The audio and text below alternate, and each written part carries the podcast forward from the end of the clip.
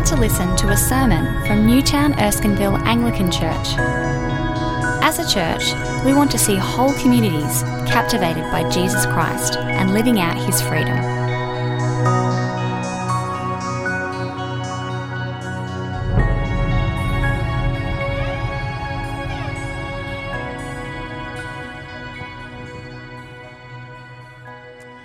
In the 38th year of Asa, king of Judah, Ahab, son of Omri, became king of Israel, and he reigned in Samaria over Israel 22 years. Ahab, son of Omri, did more evil in the eyes of the Lord than any of those before him. He not only considered it trivial to commit the sins of Jeroboam, son of Nebat, but he also married Jezebel, daughter of Ethbaal, king of the Sidonians, and began to serve Baal and worship him. He set up an altar for Baal in the temple of Baal that he built in Samaria. Ahab also made an Asherah pole and did more to arouse the anger of the Lord, the God of Israel, than did all the kings of Israel before him. In Ahab's time, Hiel of Bethel rebuilt Jericho. He laid its foundations at the cost of his firstborn son, Abiram, and he set up its gates at the cost of his youngest son, Segub, in accordance with the word of the Lord spoken by Joshua, son of Nun. Now Elijah the Tishbite from Tishbe in Gilead said to Ahab, As the Lord, the God of Israel, lives, whom I serve, there will be neither dew nor rain in the next few years, except at my word. Then the word of the Lord came to Elijah Leave here, turn eastward, and hide in the Kerith ravine, east of the Jordan. You will drink from the brook, and I have directed the ravens to supply you with food there. So he did what the Lord had told him. He went to the Kerith ravine, east of the Jordan, and stayed there. The ravens brought him bread and meat in the morning, and bread and meat in the evening, and he drank from the brook. This is the word of the Lord.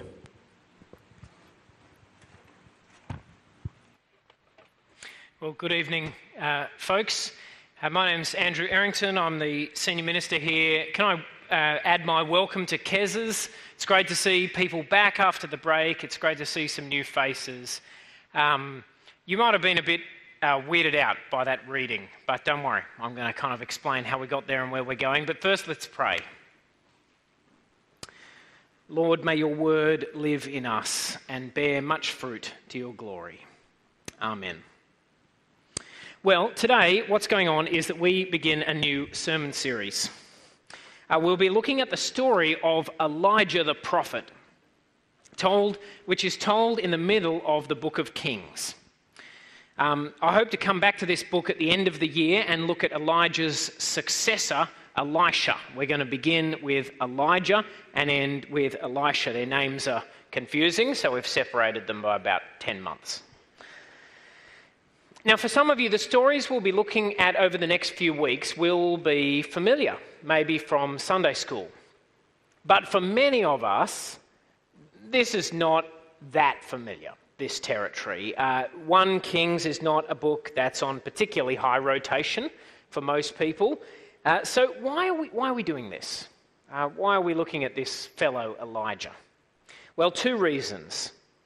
The first is that Elijah and Elisha are surprisingly important for understanding Jesus.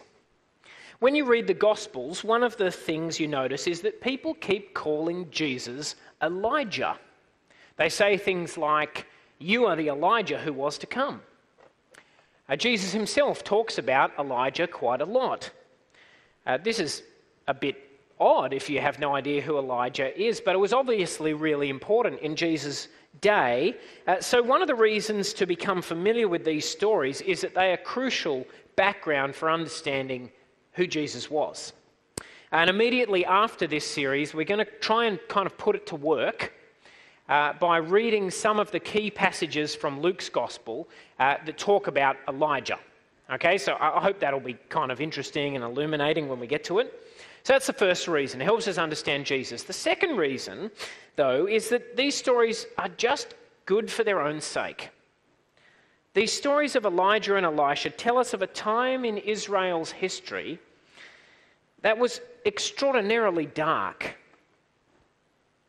They show us how God worked in the midst of really great evil. This makes them difficult reading at times. There are some passages here which are pretty shocking. But it also means that some things cut through with searing clarity. For even in that dark, evil time, the Word of God gave light. I think these stories can encourage us.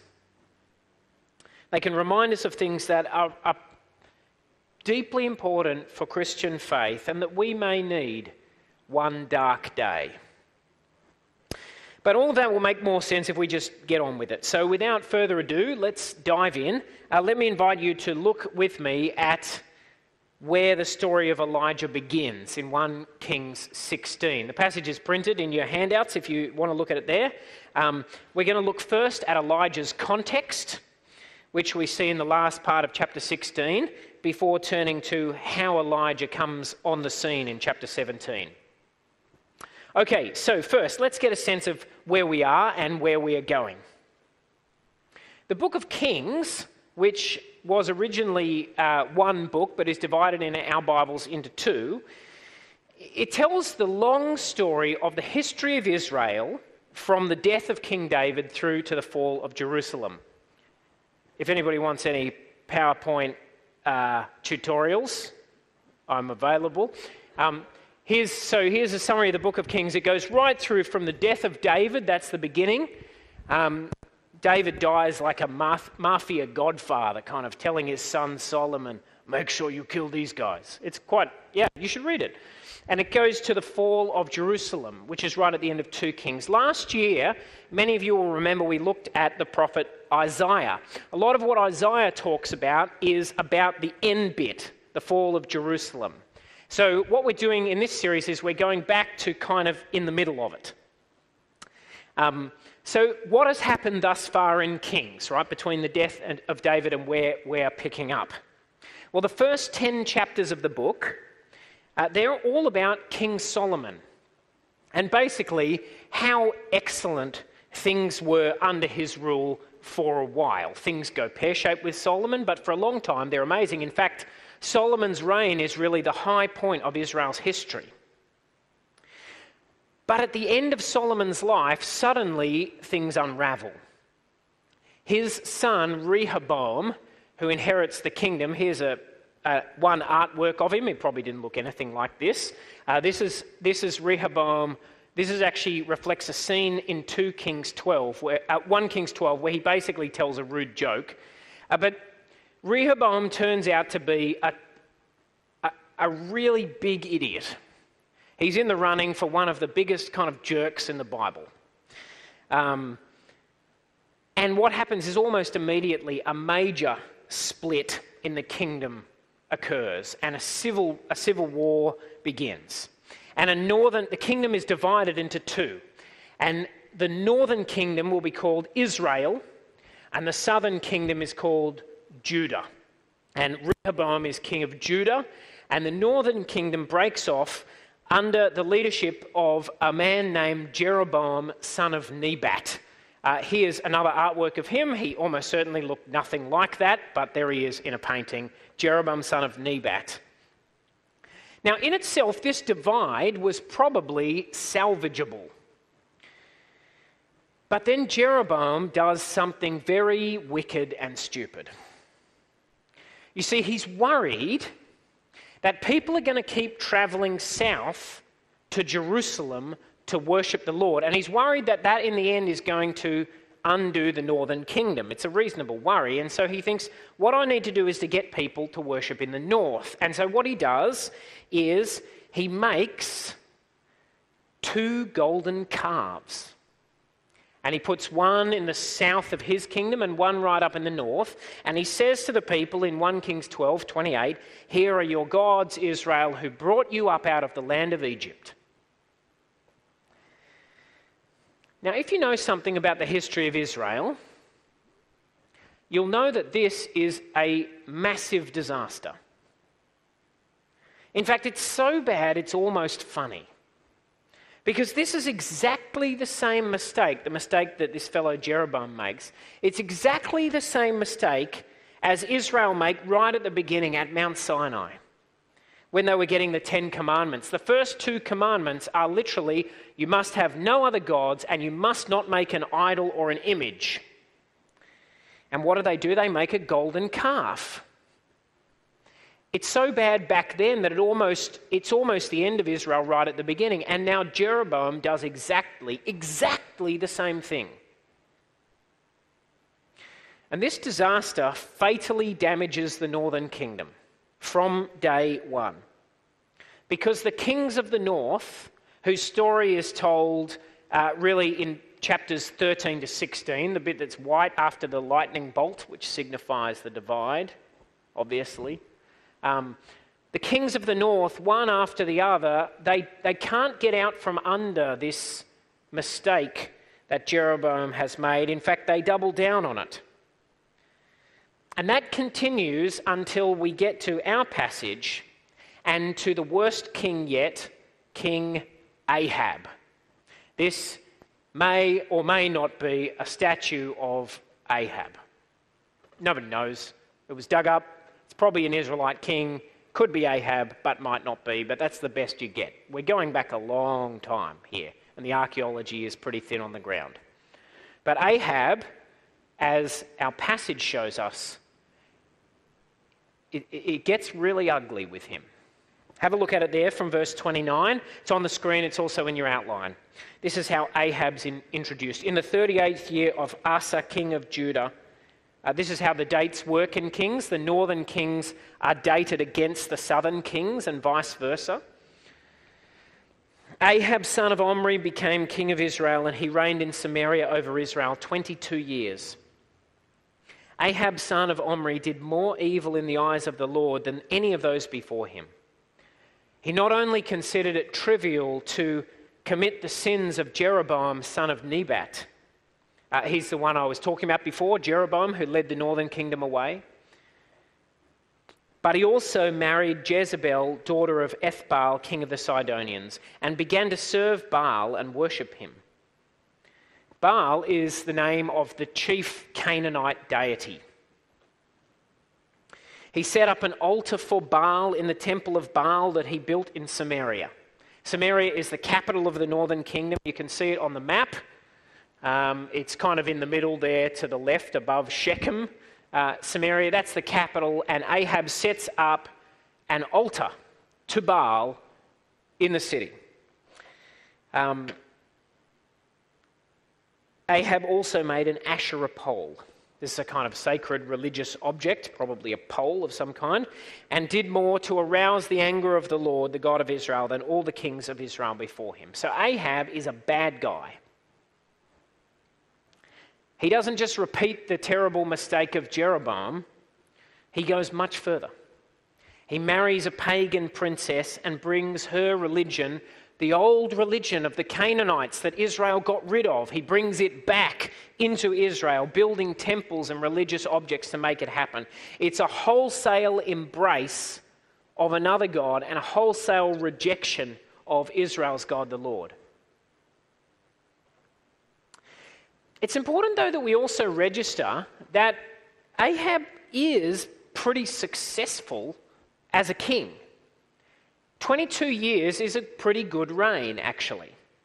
Ahab's reign is stable, long, and effective in lots of ways. He's able to undertake infrastructure projects like building temples.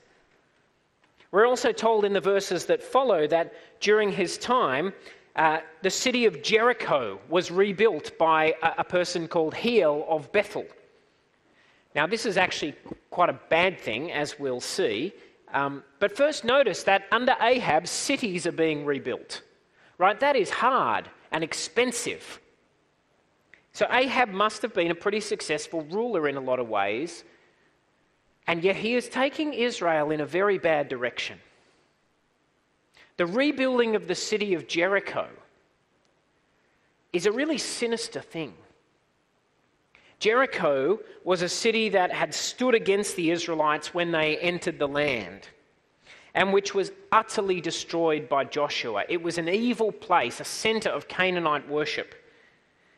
And when Joshua destroys it back in the book of Joshua, way back a few books before, Joshua says this At that time, Joshua pronounced this solemn oath Cursed before the Lord is the one who undertakes to rebuild this city, Jericho. At the cost of his firstborn son, he will lay its foundations. At the cost of his youngest, he will set up its gates. This is a terrible curse. It's meant to be a warning that will stop anyone, that no one must ever rebuild this city. Ever. But Hiel of Bethel does. Back in our passage in verse 34, in Ahab's time, Hiel of Bethel rebuilt Jericho.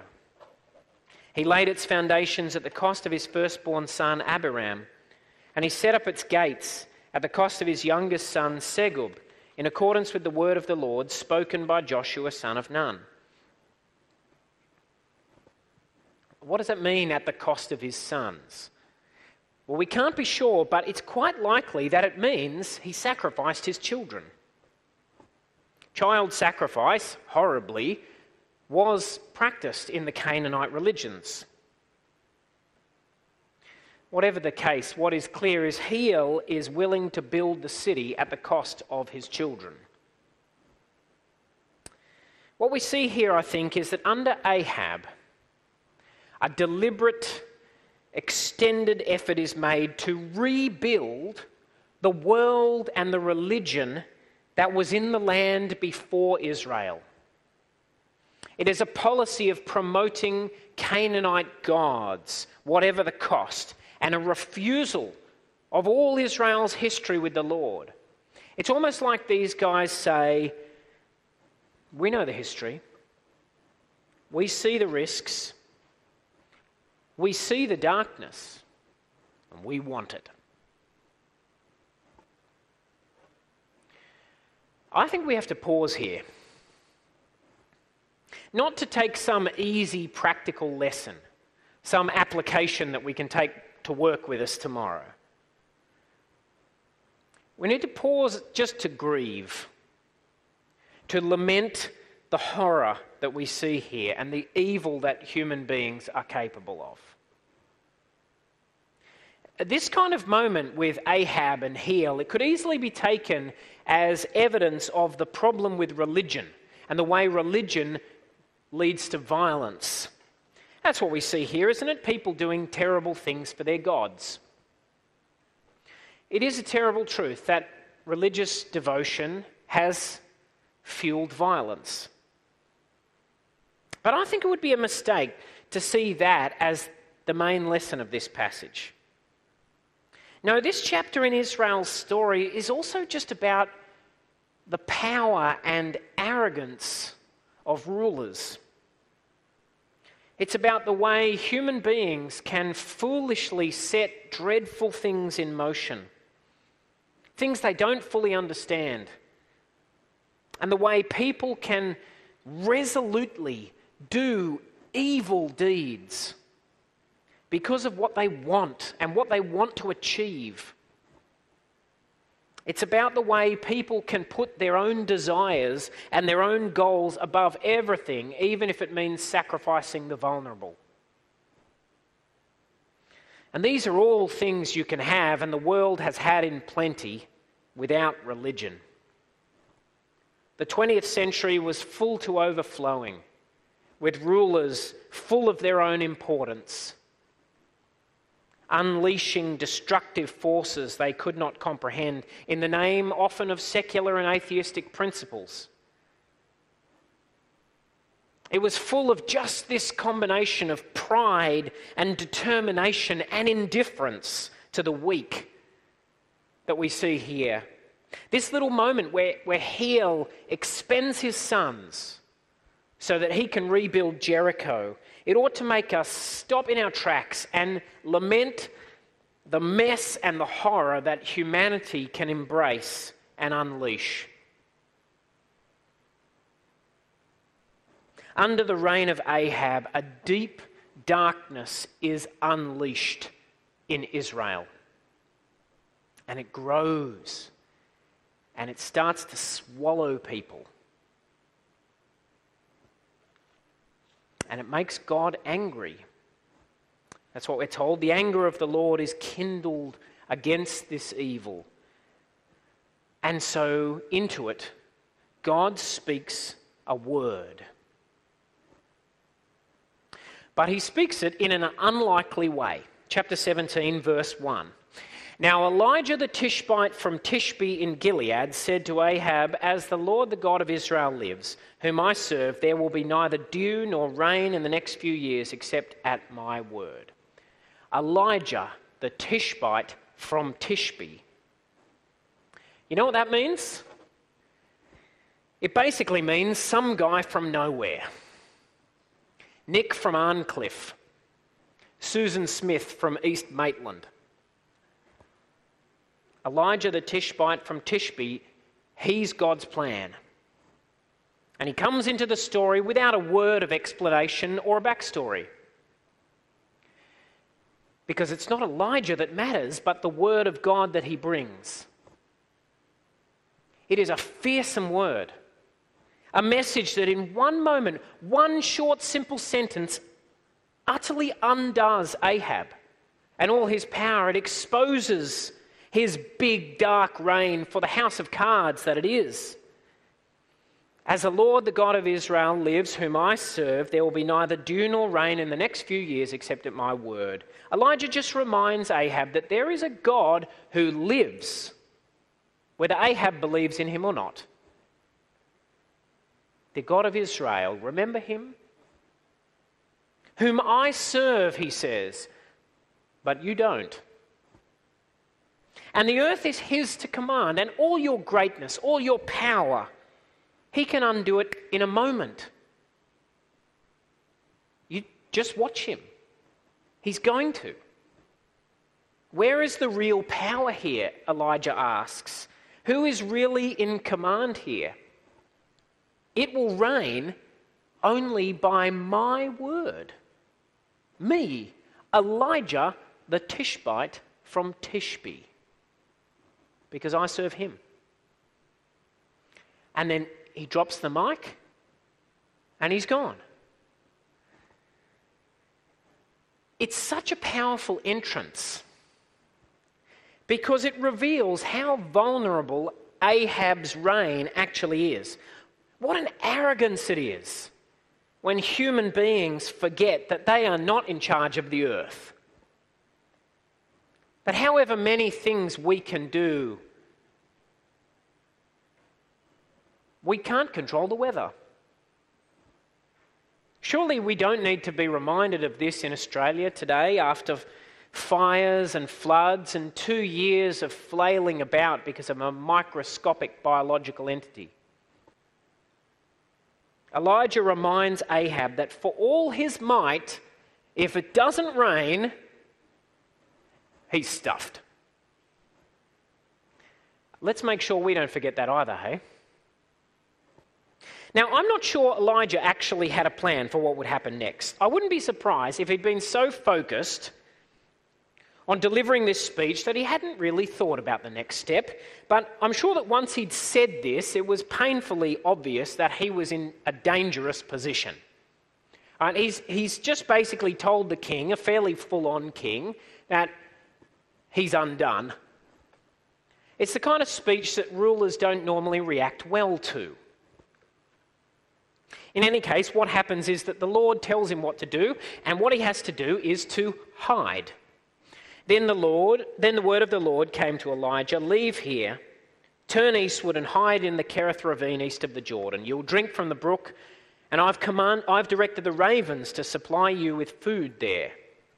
So he did what the Lord had told him. He went to the Kerith ravine east of the Jordan and stayed there. This is the strategy. Elijah will go and he will hide. H- how is that going to work? How is Elijah going to survive? Don't worry. God has some birds. It's a lame plan. It's, it's, a, it's a tiny, weak, unlikely plan. It's laughably small and uncertain and unreliable. The ravens will feed you. But that's the beauty of it, you see. It's just the weakness, it's the smallness of the whole thing that is the point.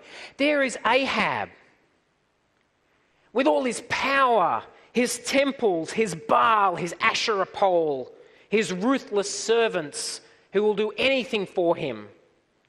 There he is, cloaked in power and darkness and wrath, and it all falls down.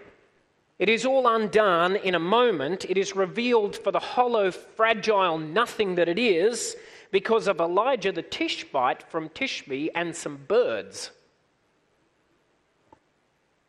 Because Elijah and the birds serve the Lord, the God who lives and to whom the whole world belongs, and whose bidding all the creatures do. He commands the rain and he commands the ravens. His word will undo Ahab in a moment.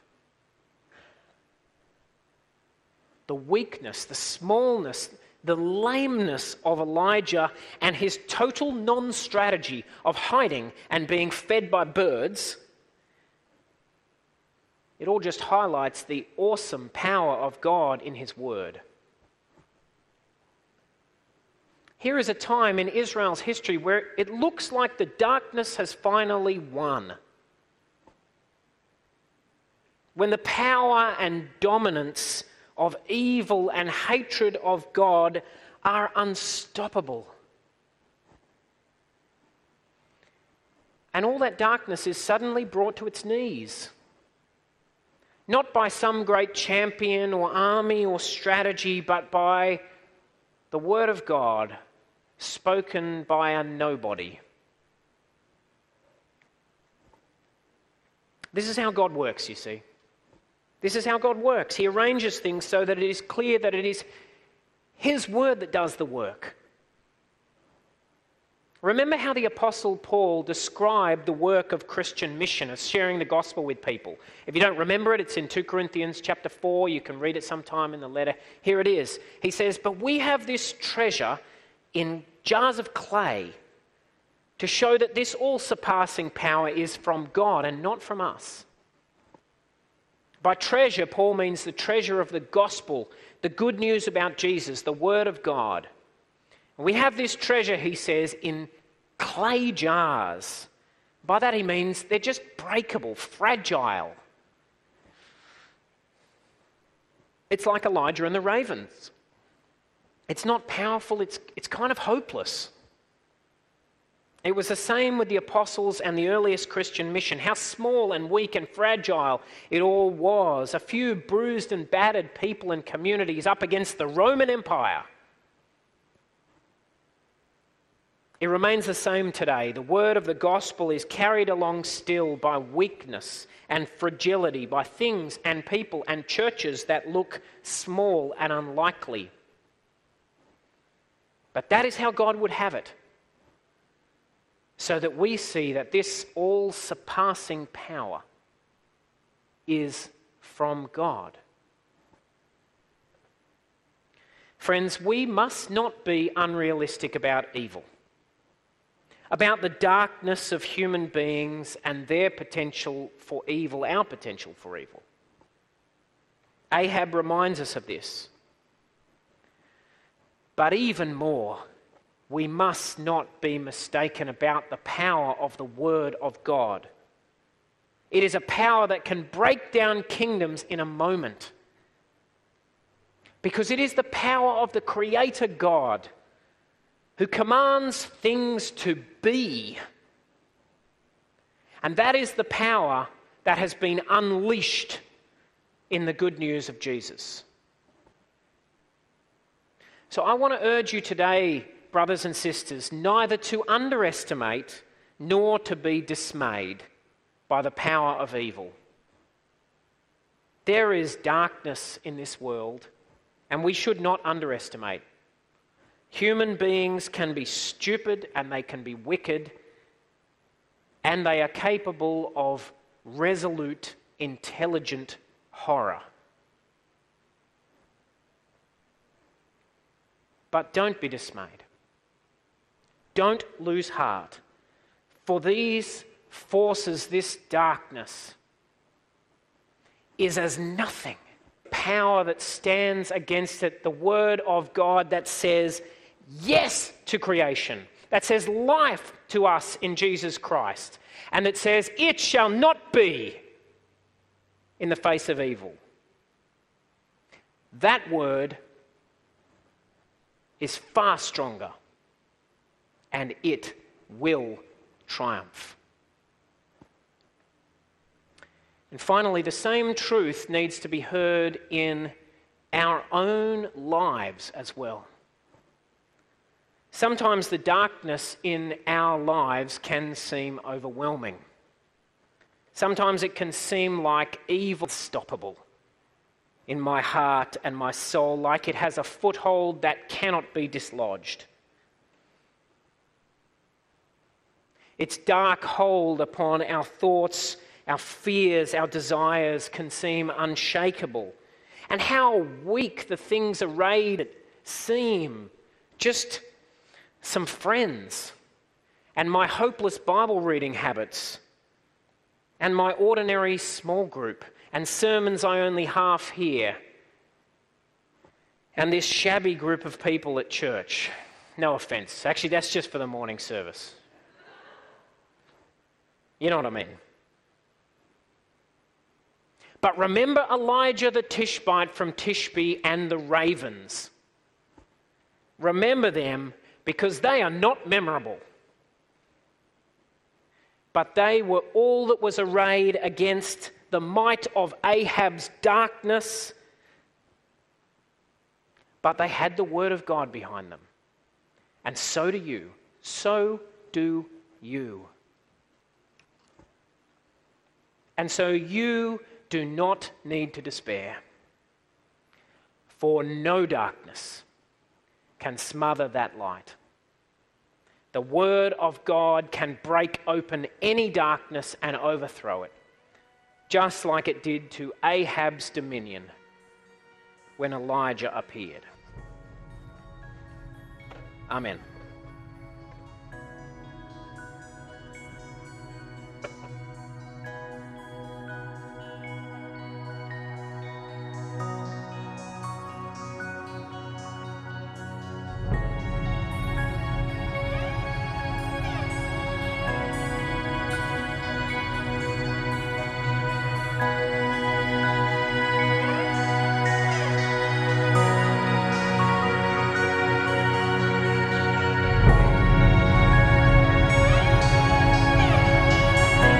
Listening to the Newtown Erskineville Anglican Church podcast.